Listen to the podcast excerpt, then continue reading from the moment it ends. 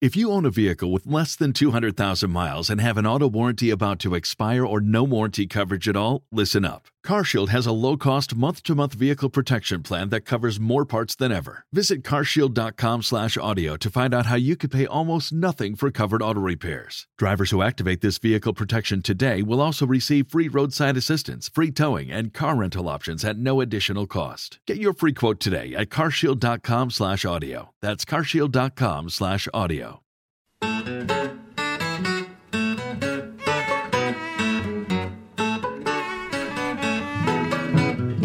This is Pretty Much Pop, a culture podcast covering only the hottest hits and the juiciest misses. Today, talking about the function and appreciation of cover songs. This is Mark Lintemeyer, whom you may be surprised to hear was originally, in my original form, Epoca. I'm Dave Hamilton. I am a podcaster and co-host of Gig Gab for working musicians. I'm a drummer, and I do all kinds of other things as well.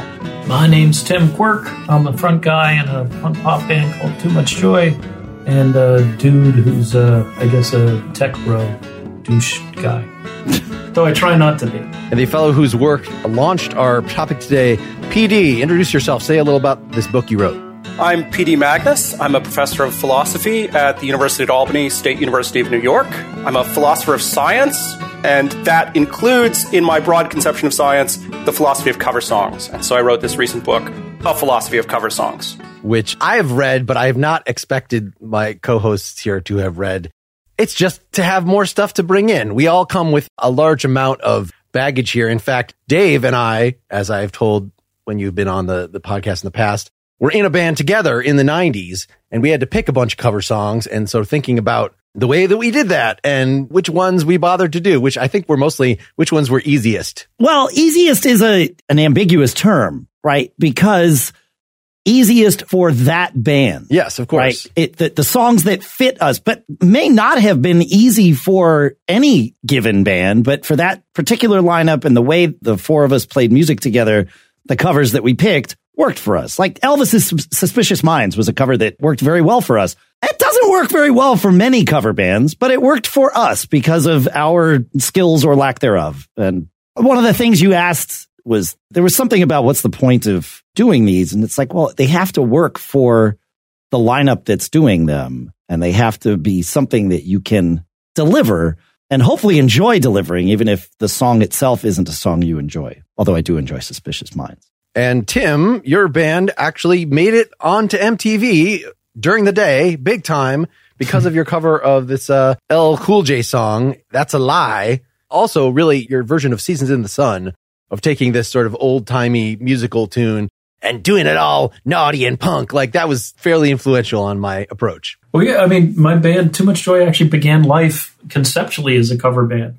The only reason we formed the band, it was three high school friends. You know, it was nineteen eighty, and we were sick of watching our classmates maul Led Zeppelin and Rolling Stones songs. And we're like, you know, why don't any of these bands play Clash tunes? It'd be so much better. And we sort of looked at each other like, they don't seem that hard to learn. We could probably do it. So we literally, he took bass lessons, I took guitar lessons, just so we could play Clash songs at high school dances. And then we realized quickly, after actually succeeding in, in implementing that plan, we'd forgotten that uh, the three of us were the only people in our high school who liked The Clash, so nobody had any idea what songs we were playing. And this was before Rock the Casbah. So we were like, well, if people are going to look at us confusedly and boo, we might as well be playing our own songs instead of cover songs. So we started writing our own tunes. But as you said, one of the things that made us semi-famous, I guess, we did a punk pop cover of L L Cool J's That's a Lie. We'd been touring around, and we were just listening to that L L Cool J album, Radio, in the van. And we kept remarking on how he was like the hip-hop Too Much Joy, on how a lot of his songs sounded like Too Much Joy songs. And That's a Lie just seemed like if you put a couple of power chords against it, it would make a lot of sense. And it did. And he was in the video, and I don't know if that's why M T V played it during the day, back when they played videos, but we made it on the air with that. And the Seasons in the Sun cover, we weren't trying to like punk it up so much as we were trying to bring it back to its roots and restore the missing verse that Terry Jacks had, had excised, which made it a much more cynical and bitter tune than the sappy thing that those of us who grew up with it in the seventies grew up with. P D, can you give us an opening statement here? Give us some taxonomy. We've already gotten out a few of the ideas from your book. I mean, the covers that Tim's talking about are reinterpretations. They're not trying to duplicate the original Get us going. One philosophical puzzle, or a puzzle that I think is philosophical about cover songs, is the fact that everybody likes to talk about how cover songs are dead and they're terrible and they hate them, but also musicians love to perform them and people love to listen to them.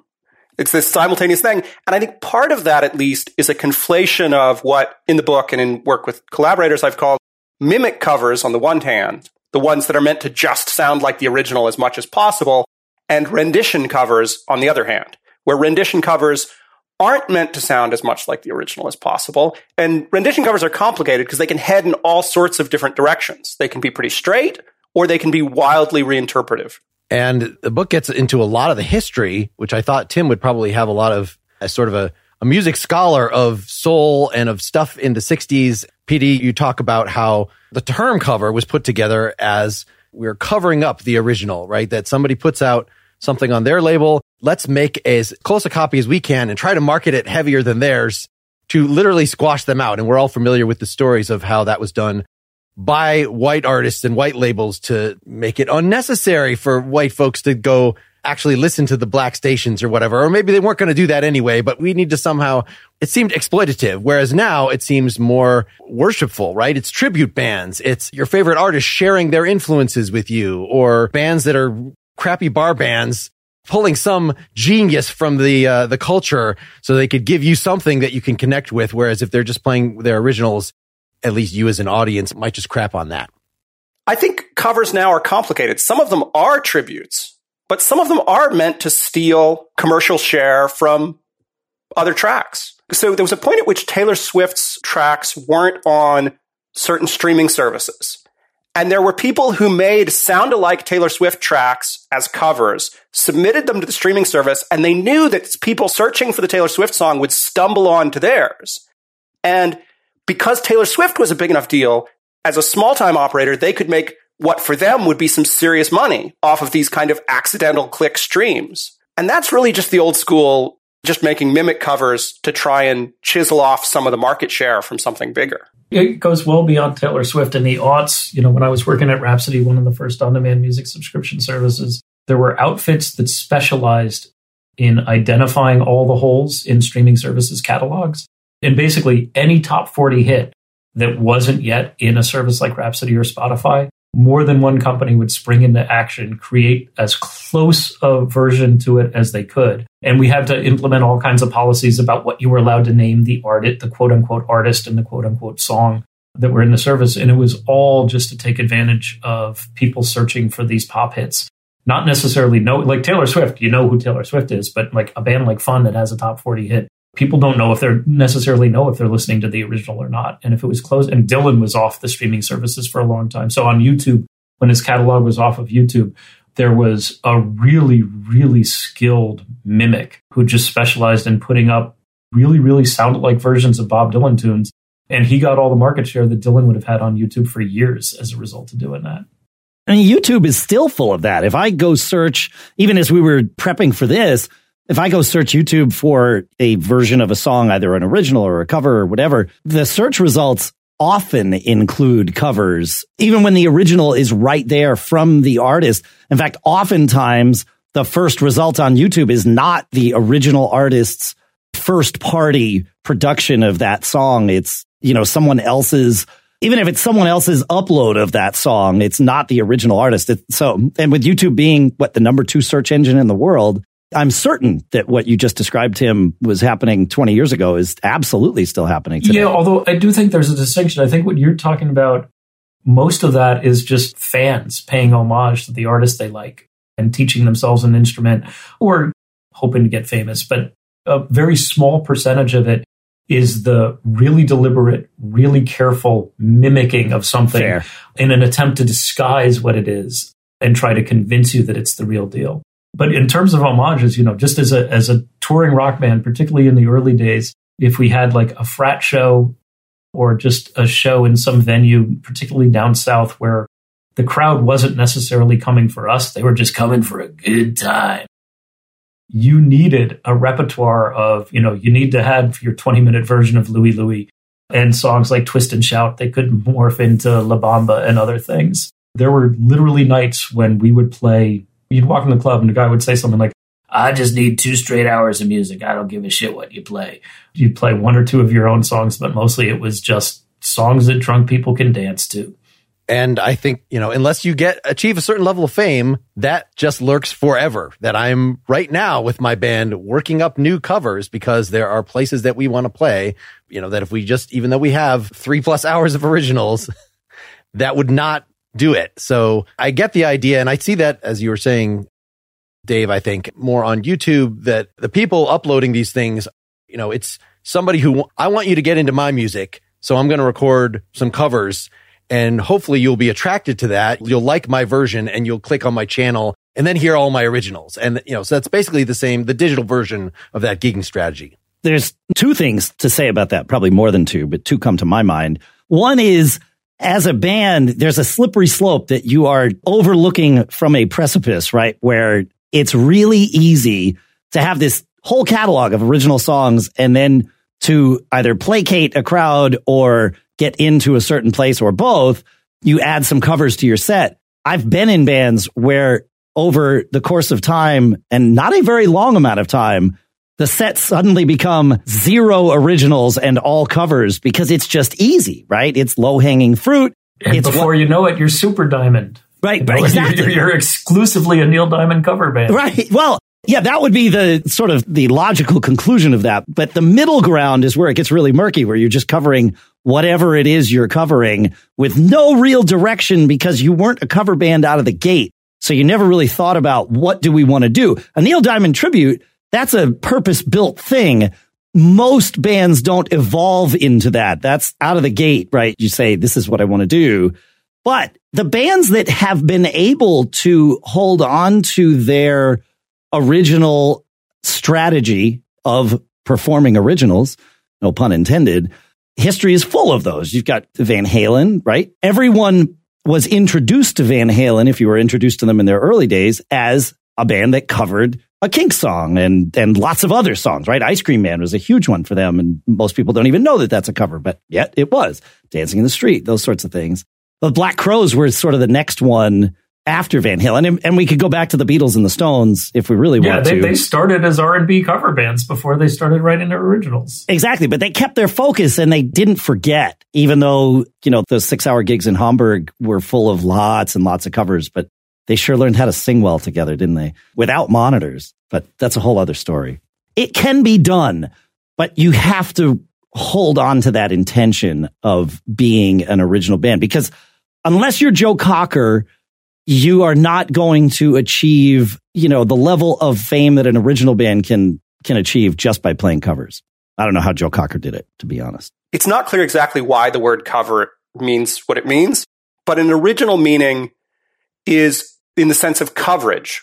That is, record companies made small runs, and so in the early days of recording, the song wasn't associated with a particular recording artist or a particular track. And so other companies would offer the same song with their artists as coverage. And in the same way, a live band learns the songs that their audience expects to hear from live bands in that setting. And that's less insidious or dark or kind of like slimy than trying to cover over the original. It's just you want to cover the things that people expect you to be able to do.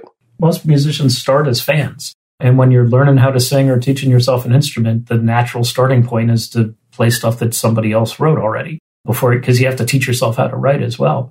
So there's this almost natural evolution where the majority of musicians start out playing other people's stuff, gradually start mixing in some of their own. The really, really skilled and talented ones then become known for their own stuff. But even in their, as they reach the pinnacle of success and fame, everybody, the band and audience, gets a charge when they go back to their roots and play something that inspired them, either, you know, from back in the day or something they like today. There's just always something cool about that shared communal moment as a fan or as a band when you're like, oh, they like that that group too. I remember shortly after I moved to San Francisco going to see Wilco at the Fillmore, and the set was great, but the encores were amazing. They came out, I think they did I Want to Be Sedated by the Ramones, and then it was just like eight or nine covers in a row, basically playing all their influences that you wouldn't necessarily would think of, you know, for this, at the time, alt country band.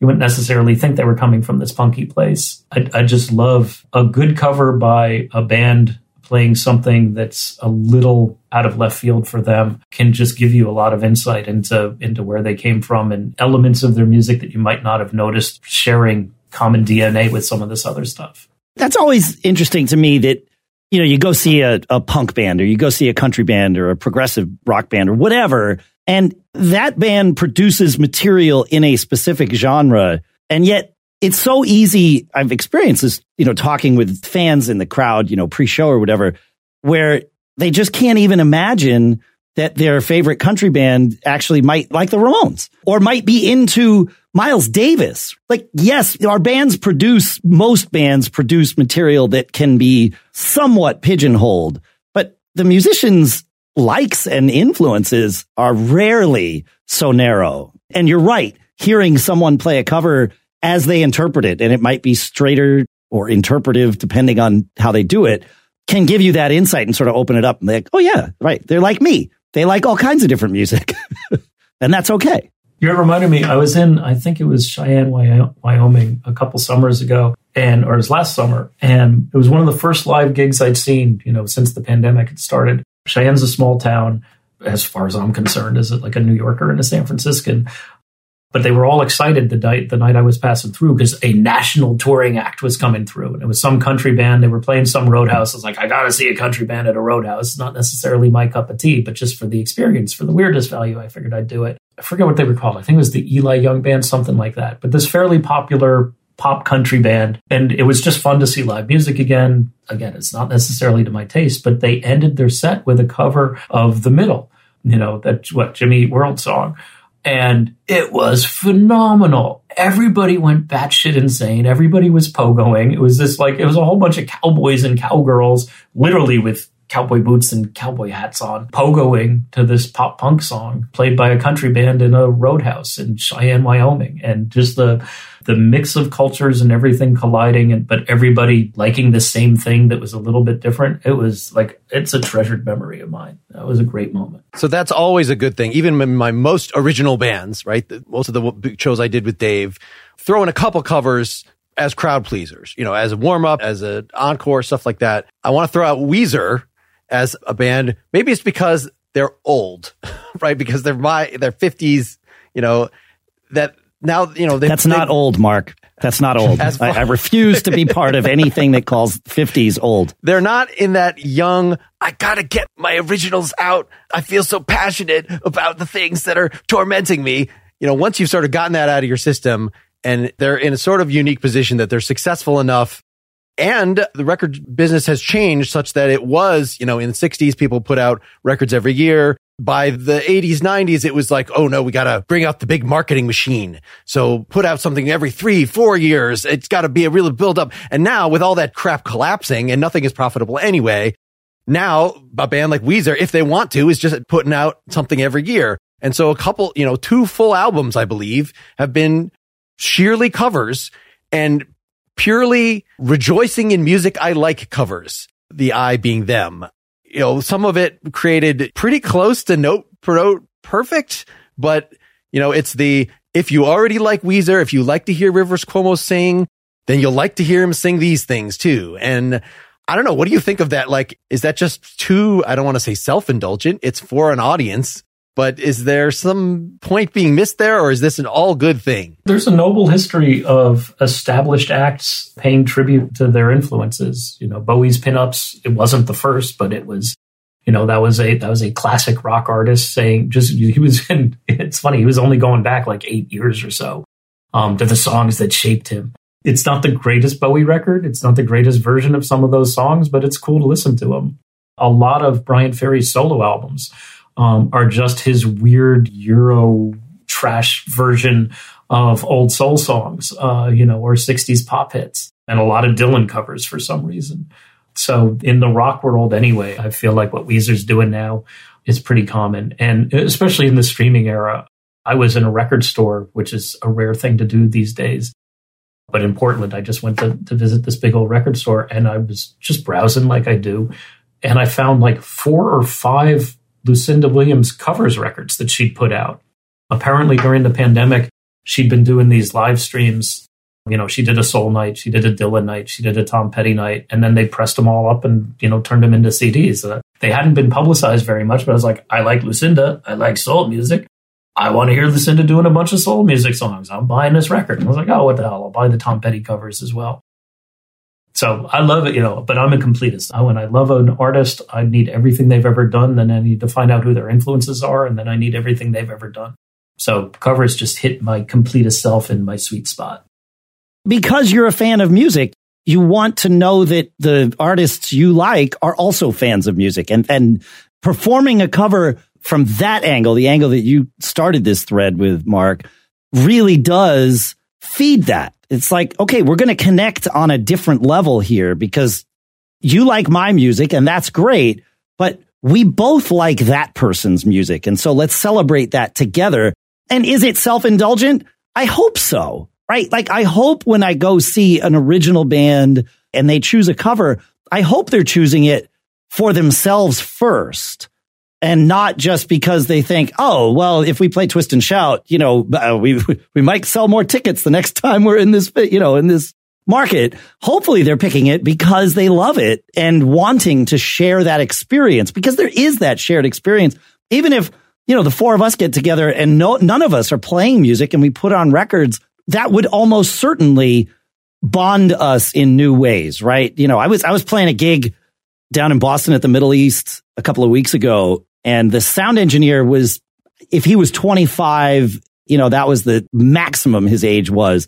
And he was great. We did our, our sound check. We got our, you know, everything good to go.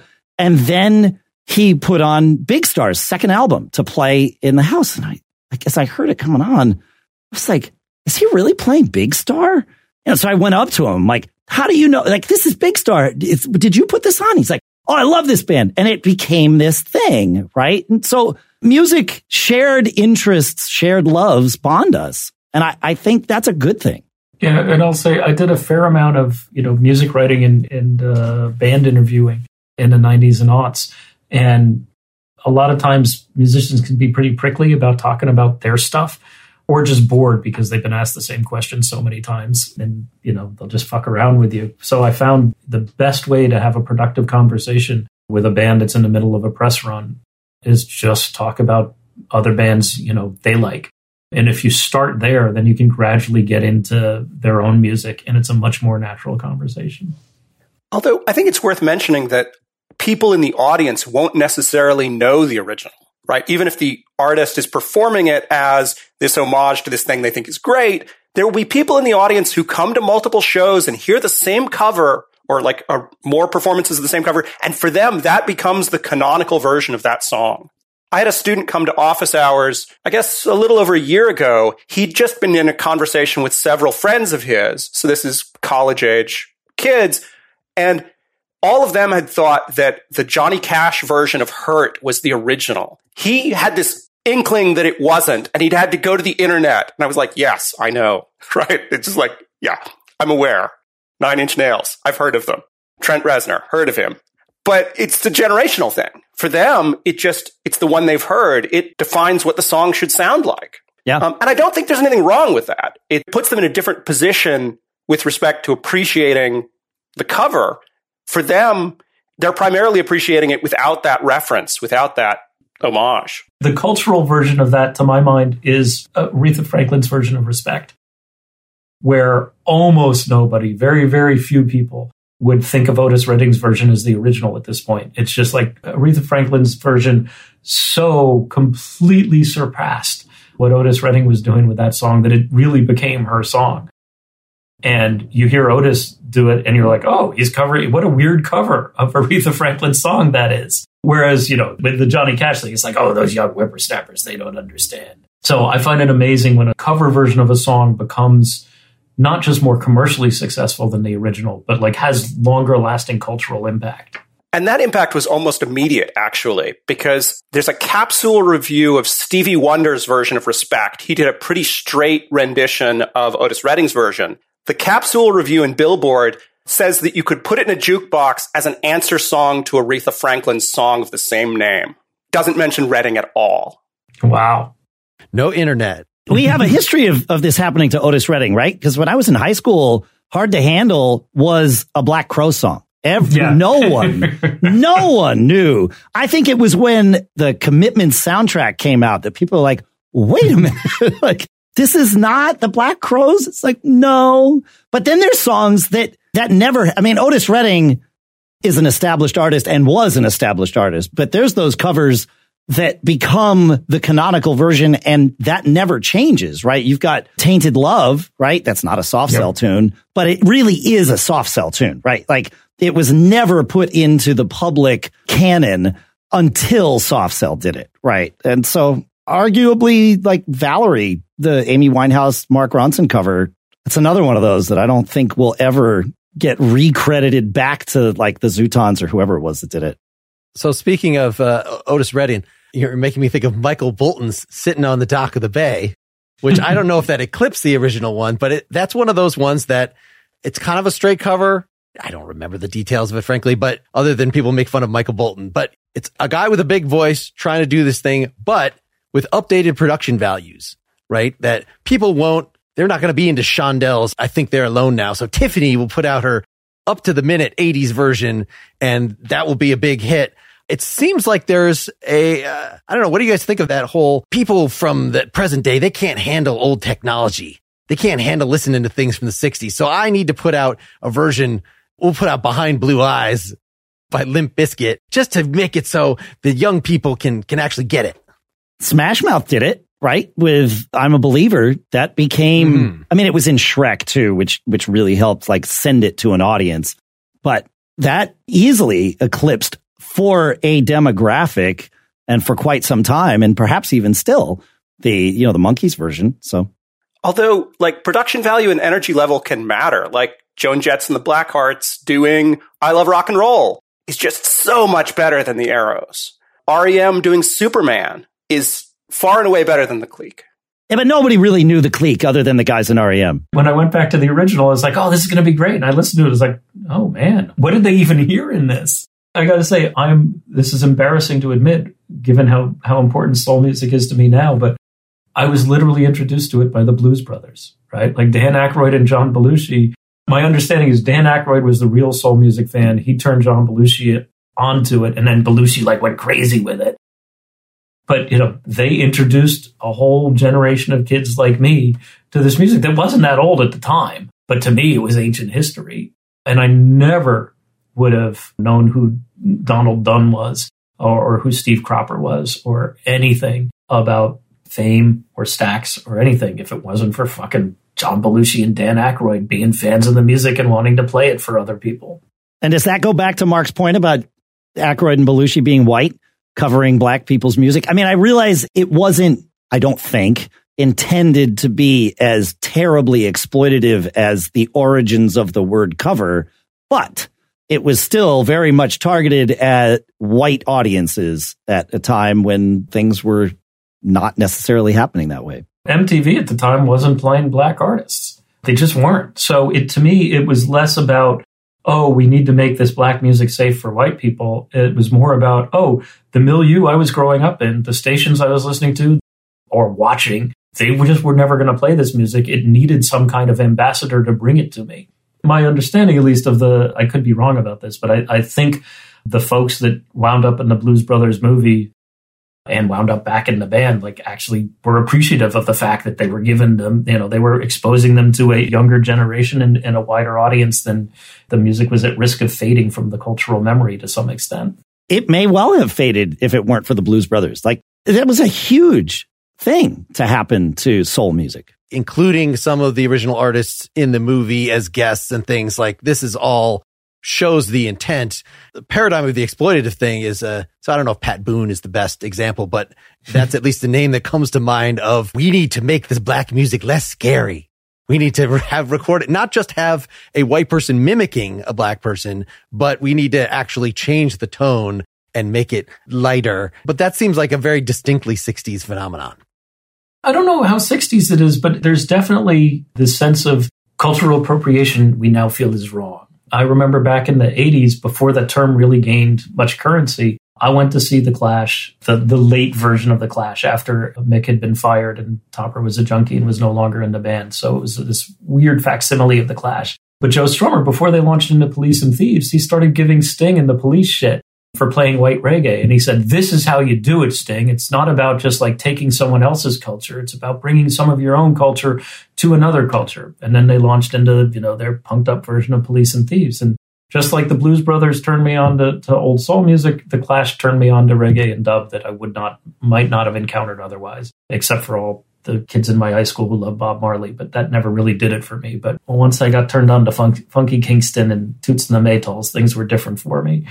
I found that interesting at the time that there was, I couldn't quite articulate what the difference was of the Clash incorporating their reggae influences into their music and the Police incorporating their reggae influences into their much more successful pop music. But Joe Strummer certainly saw a difference. And I don't think it's easy to define, but I think there's a moral difference between bringing some of your own to somebody else's stuff and just taking someone else's stuff. The difference is that one of those bands had Sting as a lead singer. Well, that's not just the difference, because... No, I know. I was, I was being reductive. Let's stop for just a few minutes, talk about our sponsors. Before you book any brunch, you pour over lists and lists of reviews, so why not do the same when you're booking a doctor's appointment? With ZocDoc, you can see real, verified patient reviews to help find the right doctor in your network and in your neighborhood. After all, finding the right doctor is just as, if not more important, than finding the right plate of Eggs Benedict.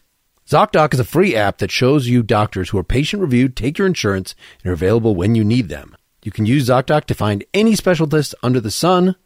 Whether you're trying to straighten those teeth, fix an achy back, or get that mole checked out, anything else, ZocDoc has you covered. ZocDoc's mobile app is as easy as ordering a ride to a restaurant or getting delivered to your house. Search, find, and book doctors with a few taps. And again, you can find and review local doctors. You read verified patient reviews from real people who made real appointments. So when you walked into that doctor's office, you're all set to see someone in your network who gets you. Go to ZocDoc dot com, find the doctor that is right for you, book an appointment in person or remotely that works for your schedule. Every month, millions of people use ZocDoc. I have used ZocDoc. It is my go-to whenever I need to find and book a quality doctor. Go to ZocDoc dot com slash P M P and download the ZocDoc app for free, then start your search for a top-rated doctor today. Many are available within twenty-four hours. That's Z O C D O C dot com slash P M P. ZocDoc dot com slash P M P. It can be hard to see the light at the end of the tunnel when you have high-interest debt. Sometimes it can be even harder to ask for help, but that's where Upstart comes in. Upstart-powered personal loans can help you pay down high-interest debt like credit card debt, all online with simple and easy-to-understand payment terms. They have helped over one point eight million customers on their path to financial freedom. So maybe you've got debts on a bunch of different cards. Maybe you have personal expenses you need to take. Upstart can get you one fixed monthly payment with a clear payoff date. Now, what if your credit score is not great? Well, Upstart knows you're more than your credit score, so rather than looking at just that, their model considers other factors like your income, employment, and other information provided in your loan application to find you a smarter rate for your loan. You can check your rate within minutes for loans between one thousand dollars to fifty thousand dollars without impacting your credit score, and you can receive funds as fast as one business day after accepting your loan. Don't wait. Check your rate today at upstart dot com slash pretty. That's upstart dot com slash pretty to check your rate today. Don't forget to use our U R L to let them know we sent you. Loan amounts will be determined based on your credit, income, and certain other information provided on your loan application. Go to upstart dot com slash pretty. Eric Clapton's cover of I Shot the Sheriff, which is later than the sixties. So this phenomenon is both what occurred in the fifties as well as the sixties, but also occurred later. Again, to refer to, at the time, Billboard reviews, there's this really strange capsule review of uh, Clapton's I Shot the Sheriff, in which they describe it as having the outlaw sound of the Cisco Kid. It's clear that they're not even catching on to like the kind of reggae influence on the way Clapton's playing. They hear it as this kind of like country and Western thing. And that's a case where you they miss a whole lot of what's going on because they don't get the reference. They don't get where it's coming from. I mean, in a way, it's not a reference. Clapton doesn't care if you're thinking of the original source for that song. Yeah, he definitely made it his own. Co-opting it, yeah. Yeah, you're right. It became more of a country thing now that you mention it. Knowing that it comes from reggae, it's hard not to hear the reggae in it. But mm-hmm. if you take that away and you just come in with beginner's mind, then yeah, Sure, I guess. But I think that's actually a mistake. You misunderstand deeply what's going on if you come in with if you just come in with beginner's mind in that case. Yes. I like that phrase, beginner's mind. You know, now that I know more about the history of the music that, that I loved as a teenager, I go back and listen to a lot of records from the eighties. I'm like, oh, that's the reggae song on this record. But at the time, it was just new. It was all new wave to me. Yeah. P D's book has a whole chapter kind of on, do you have to get the reference? Do you have to have heard the original?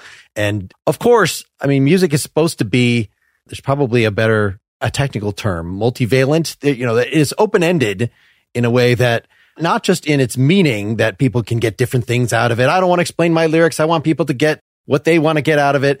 But even just the tone and the sociology of it, of like a really popular, The Cars was my favorite band in high school.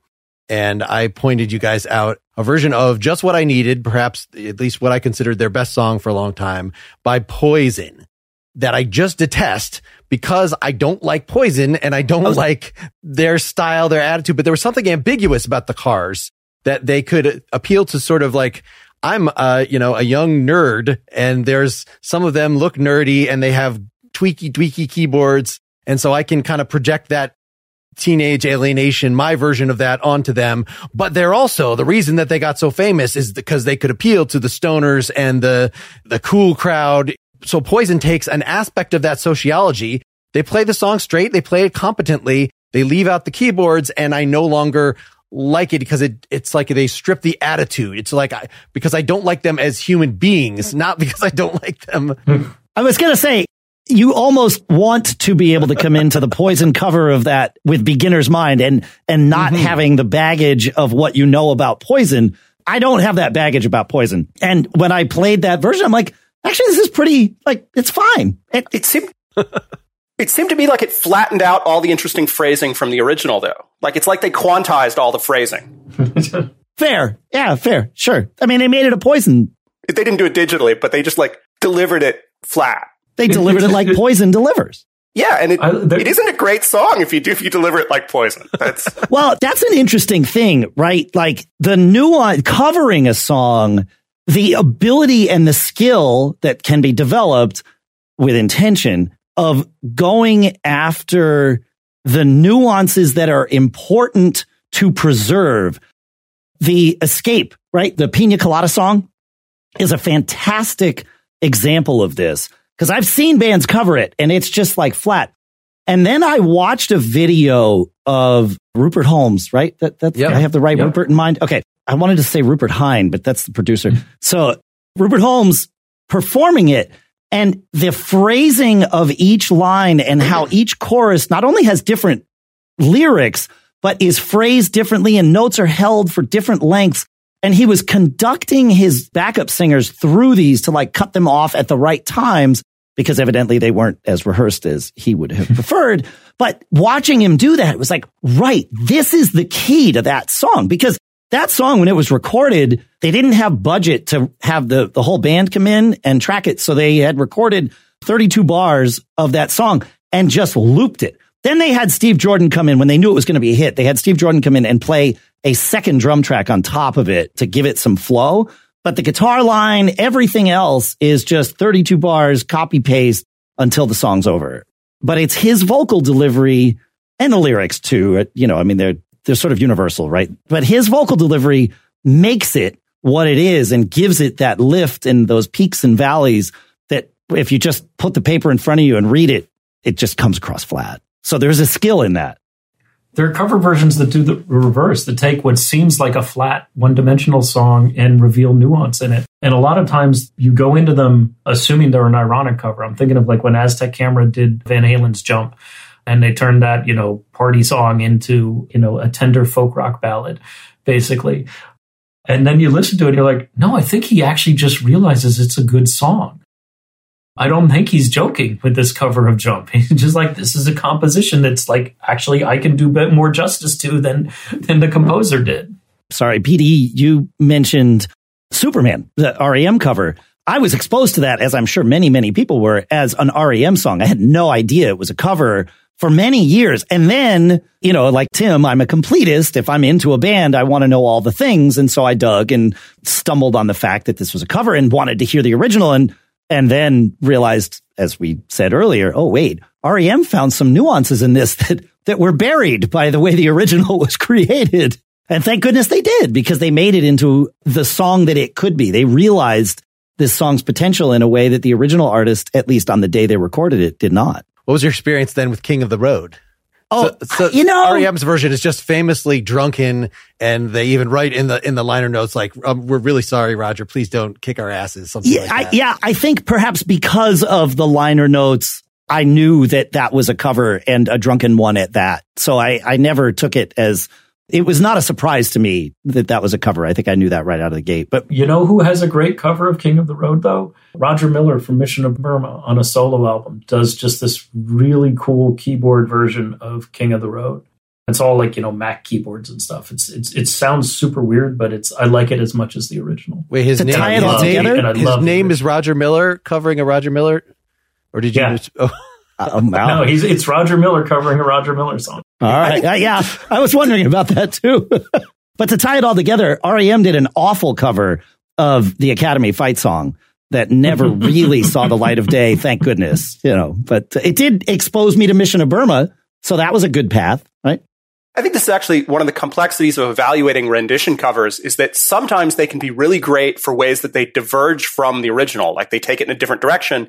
But sometimes part of the way that they can be great is recognizing what's important to keep from the original. So it's not like just change is good, nor is it the case that following the original is good. It's having some sensitivity to which bits matter. Yeah, it's that self-awareness of what attracted me to this song in the first place. Let's make sure we, you know, our prime directive is let's preserve that. These are the sacred cows in this song. And then the rest would just let come out however they want to come out through our way of doing it, either intentionally or accidentally, and that then, yeah, magic can, doesn't always happen.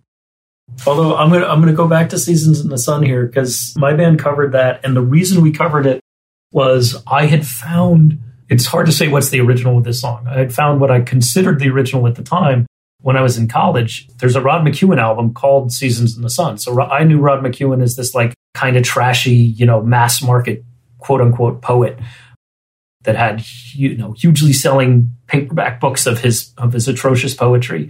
I hadn't realized he was also a spoken word artist and a singer. And this album had testimonials on the back from Phyllis Diller and Vincent Price, which is what made me spend the five dollars on it. It's like, I have to hear Rod, Rod McEwen's version of Seasons in the Sun. And I listened to it, and it's so weird. It's like, it's with this weirdly strummed acoustic guitar. It's sort of like this beat poetry version of it. But most importantly, it has this third verse that Terry Jacks left out of his fourteen million selling pop hit of the seventies, where you realize that the guy singing it, who, you know, the guy who's dying, is not singing this maudlin song about how much he's going to miss his wife and friends and kids. It's how bitter he is that his wife cheated on him with his best friend and he's going to haunt them from the afterlife. And I just thought that was amazing and so much better and so much greater than the Terry Jacks version. And I came to find out Ron McEwen's version was a semi-cover because he took a Jacques Brel song that was written entirely in French, and he said he just translated it and sort of like cleaned it up for American ears. But actually, he completely bowlerized the Brel tune, which was even more cynical than Rod McEwen's. But the weird thing is, like, ten different people did covers of Seasons in the Sun in the sixties. So Rod McEwen wrote the English version. The Kingston Trio did a version. Uh, there was this British band, I forget their name. The Beach Boys did a version they never released. Um, the Terry Jacks produced. He was try- He knew the song would be a hit, and he was trying to get them to do it. And when he couldn't get them to release their version, he recorded his own. But he made a fundamental change, which I'm convinced is what's prevented all the other songs from ever being hits. He took out the cynical verse, and he replaced it with a verse he wrote that was even more maudlin than the first two verses. So basically what he realized was people just wanted to weep and cry, and they didn't want an ironic twist at oh, oh Henry twist at the end. And I'm convinced that him taking out what I thought was the thing that made the song important and good was actually what made it this world-conquering smash. So whether you're retaining or injecting or finding the emotion in something like that, if we want to generalize, so some of my favorite covers are ones like uh, like the Peter Gabriel Scratch My Back album. So it's like, I don't know, again, a guy who's old enough, maybe he doesn't have that many original songs bubbling that he has to get out, but approach these covers with like fully as much creativity as you would an original. And so, so took a song like Heroes or one of the Paul Simon songs, The Boy in the Bubble, you know, that was fast in its original version, and found the despair in them and, you know, beautiful, slowed down despair. I also sent you guys The Residents, sort of known purely, even their originals. It's just, is it music? It's a deconstruction of music. It's some kind of avant-garde thing. And so they did a whole album of Elvis covers that is just to show what a sad, pathetic individual Elvis was, and just really get at the grit in it. You know, that's an interesting, whether, you know, it's not that I, I want to listen to that Residents album multiple times. Like, it's sort of a performance thing. It's not necessarily something I want to sit with in the way that I do the Peter Gabriel one.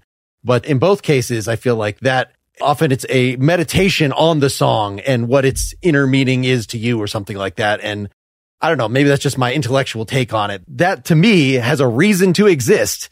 Of course, there's a function for like, well, the original artist isn't here and we're in a bar together, so I'm going to play you these songs. Like, that's totally legitimate, such that in that setting, you could say, if you're in a bar band, to, to go back to where we started, and you're playing your originals, well, that's, that's very self-indulgent of you. The audience doesn't really want to hear that. Like, what, you know, the fact that utilitarian, that you could use that to rip on cover songs, but at least it has a purpose. Whereas the delivery of a particular original at a particular time, you know, may have less of a purpose.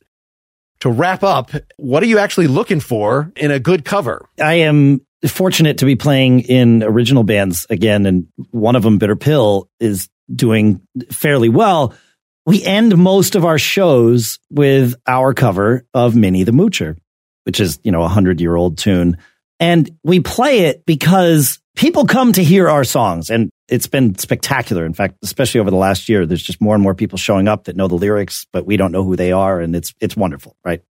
But that moment with Minnie the Moocher, and we have some other tunes that we do this with too, but, you know, it just, it ties everyone in the room together in a way that is specifically not self-indulgent. It's not like, hey, we know you came to hear us and we know you know the lyrics to our song, so we're going to play our song and we'll celebrate that together because it's ours.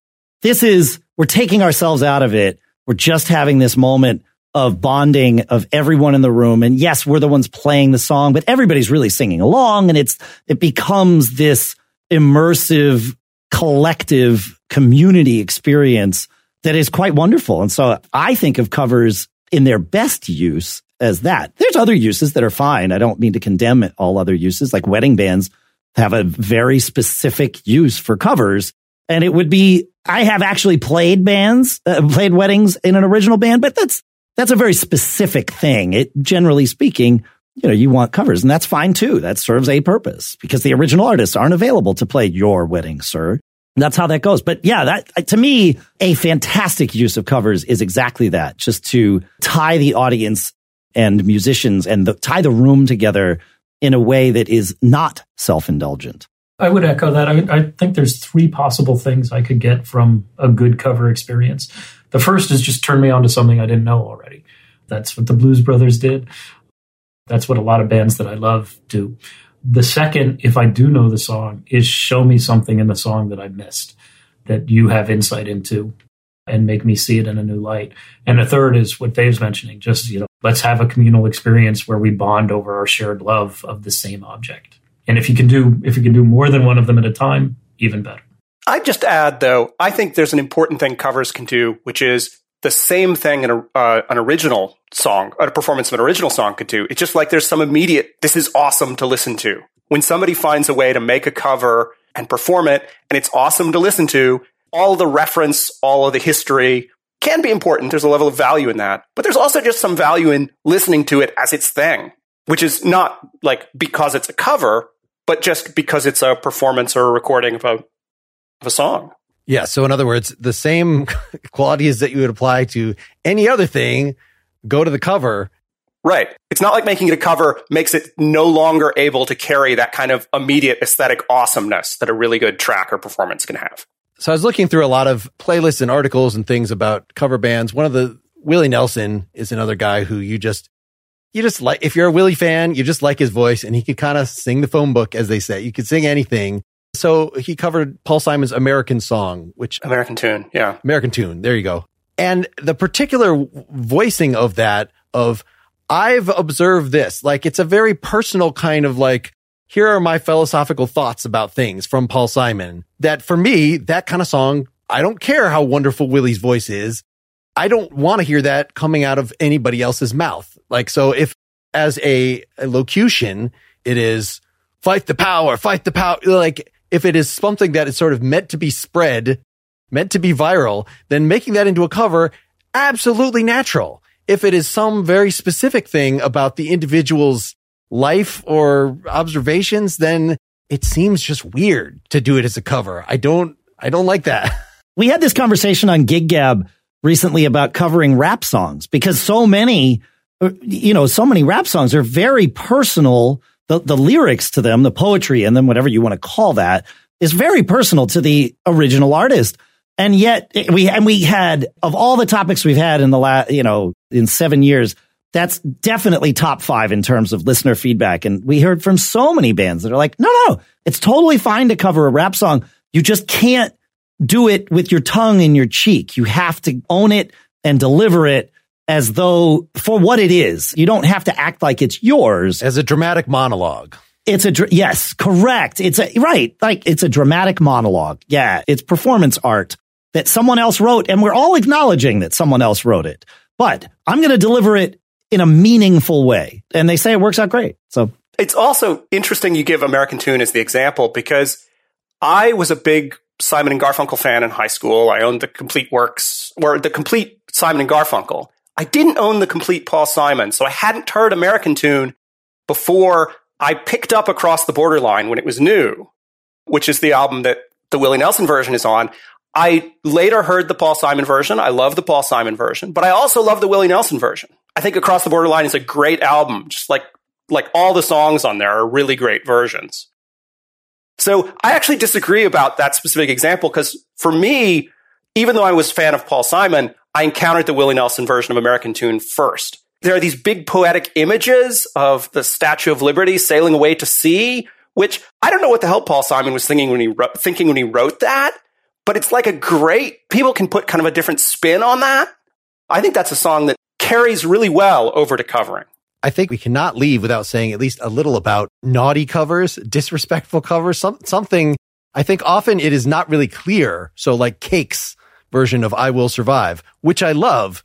Is that making fun of the original? Is it participating in the original? I've had people say, look, they just couldn't write a song as good as the original.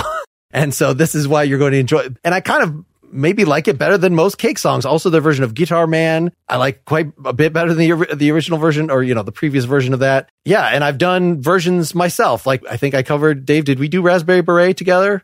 I don't know. I've done that in subsequent bands. I think we did it a la the Hindu Love Gods, which was three-fourths of R E M plus Warren Zevon. I think I remember doing that in some band. I can't remember if that was with you or not, but yes. Right. Or I shared with you a version of Billie Jean. And like, I don't think these are parodies exactly, but they are, I'm not going to try to sing like a soul singer or whatever. So I guess they're cross genre. What about like Tom Jones' cover of Kiss? The first time I heard that, I didn't know if he was a Prince fan or or if he was poking fun at it, like it, because it's Tom Jones. Everything's tongue in cheek. Or take John Coltrane's version of My Favorite Things, which completely explodes the song, takes it in an entirely new direction. But the fact that he's taking this, the most white bread tune you can possibly imagine from The Sound of Music, and, you know, this black experimental jazz musician is turning it into something completely different. It's not a respectful take on the song, I don't think, but it's transcendent. I don't think he's paying homage to the song. I think he's basically trying to deconstruct it. Interesting. I always heard that as he loved the melody and saw different things that you could do while using just the melody as the framework. I never stopped to think that it might have been not that at all. When you're talking about disrespectful covers, though, I think to circle back to something that came up early, Aretha Franklin's cover of Respect is a repudiation mm-hmm. of the Otis Redding version. I mean, the Otis Redding version is like misogynistic and uh, demand on his woman. And the Aretha Franklin version, it becomes an anthem because it's a everybody deserves respect. I deserve respect. Like, it's not sort of instrument of oppression in the same way that the Otis Redding version was. Yeah, you, we should explain this just because I had not actually heard the Otis Redding version of this before this conversation. And the Otis Redding version is, when I come home, I want respect from you, woman. I want my, di- I want my dinner. Right. And also, please don't cat around and have affairs with other people while I am in town. Like, it gives his permit, his gives his woman permission to cuckold him, provided he is on tour. But when he's in town, she should not. It's very, yeah, it's Aretha's version, even though it's musically similar and picks up a lot of the lyrics, is in some ways an answer song to Otis Redding's. Like, she adds lyrics that make it the character she's singing as responds to the Otis Redding character. Which feeds into the review you mentioned earlier of Stevie Wonder's cover of Otis's thing, which they saw backwards, but, you know. Yeah. I love the Jonathan Colton version of Baby Got Back. It is just such a pretty song. P D, your book talked about an a, equivalent one. The Richard Cheese version of these songs, because that's a whole other thing. Turning, no. tur- well, just taking songs and turning them into lounge songs. Oh, are you are you talking about a cappella versions of? Yes, Ben Folds covering Doctor Dre. Yes, which the bitches ain't shit. Yeah, which I'm not sure. I, I think there maybe I can't speak to the original of the Doctor Dre in terms of what Dave was saying about rap, but Baby Got Back is not a personal piece. No, like it is a joke song in the first place. So making it a different joke. Totally fine. Nothing. In fact, that was one of the more frequently mentioned rap songs that was great to cover from all the email that we got about that topic. Mm-hmm. So, or perhaps my, my personal ultimate and disrespectful cover versions is Sid Vicious doing My Way. Sure. Which, if you think about it, is a punk rock cover of My Way is the most, the best way to honor a song with the lyric of My Way. But I do not believe Frank Sinatra was pleased. Wow. But that wasn't the intent, was it? Yeah. So can no, we, he was it was he was he was not seeking Frank Sinatra's approval. Can we close down here with one more go around, just with a something that we have not mentioned yet, a particular idiosyncratic favorite cover of yours? P D, start us with what is the most important thing we have not yet brought to the table. I don't know that it's the most important thing. You said idiosyncratic favorite. Yes. In the course of researching this book, I have to say YouTube was great. I mean, this book would have been hard to write before I could just find a whole bunch of covers online. But one cover that haunted me for like, it was an earworm that stuck with me for days, was R E M's cover of First We Take Manhattan by Leonard Cohen. It's not a universal favorite, but for me, it just haunted me for a long time after I listened to it. So I'll offer that. Dave, any? I think I got all of all of the things that were important to me. And with the possible exception of the cover song that actually helped the original artist. And a great example of that is Desperado. The Eagles wrote it and recorded it, but of course it was Linda Ronstadt who actually made that song popular because people didn't like Eagles' version or didn't care about it, perhaps is a better way to say it. But they cared a lot about Linda Ronstadt's version. But then that opened the door for a fairly decent career for the Eagles from that point forward. And I'm I'm understating their career, of course. Yeah. Tim, do you have one more to pull out of your hat? Well, since you just mentioned Linda Ronstadt, I'm going to mention Linda Ronstadt cover of, you know, any Linda Ronstadt cover of a Warren Zevon song. She's what brought me to him, you know, way back in the day. Um, so I have a soft spot for those. That said, as much as I love her version of Poor, Poor, Pitiful Me, it's a completely different song than when Warren Zevon sings it. Because when she sings, "Oh, these boys won't let me be," she's serious. She's like, "Oh, these boys won't let me be." She, I'm Linda Ronstadt. When Warren Zevon sings Poor, Poor, Pitiful Me, like, you know, dude literally wants to die and is making fun of his own death wish. So my closing recommendation, you mentioned Big Star, Dave, and that is I'm definitely in the little cult of Alex Chilton. There was a new thing that they just, I just discovered researching today that they just, just released a, a nineteen seventy-five E P that Chris Bell had engineered. And I had not heard this, you know, five songs, you know, sloppily done. Incomplete. So, you know, we clutch at straws from this man, and his uh he put out an album called Cliches that opens with My Baby Just Cares for Me, this classic, which I wasn't, you know, had never really heard the original, and that particular version just stuck with me. It remains one of my favorite songs, my favorite versions, and it's just because there's something about this guy's voice and his damaged, goofy, you know, lovable personality that just like hearing him do that song, and he has, you know, What's Your Sign, Girl? He has Oogum Boogum. He has, he's really somebody that gave up on his own songwriting at some point. And like, he just was very self-deprecating, even though he did this sort of genius level stuff, acknowledged as such in the, in the early seventies, just kind of, oh, I'm just going to punk around and play covers and it'll be fine. So just hearing the essence of that, I would recommend for folks. Well, thanks for all of you for participating in this. Anybody that has a few more minutes, we might record some more supporter material just to maybe, P D, if you, we could talk about a couple more actual points from your book. But mostly I, it's such an easy book to read and it's free. So we will, you know, look at the blog post associated with this episode and we will link right to it. Open Book Publishers put it out. And I don't think it was necessarily the best use of our time. I would have been okay if us, us just kind of walking through it chapter by chapter, but you could read the whole thing in a couple days and they should get that out of it themselves. Well, thanks for having me. Same. Right. This was great. I love this. That I could, I could sit here. Yes. It's easy. It's obvious we could all easily sit here for like three more hours. Because as, as you mentioned, you know, Alex Chilton and Big Star again, it was like, oh, I have like four more things that I could share that just spring from that, which is great. Like I, that, that's that communal, you know, bonding over this uh-huh. shared shiny thing that we all like. So, all right. And Tim, plug your new album. Well, there's a new album coming out in October, but the most recent one that you can still buy today, that you can buy today, is called Mistakes Were Made. It came out last year and has no covers on it. But it's sweet anyway. All right. Thanks, Thanks. listeners.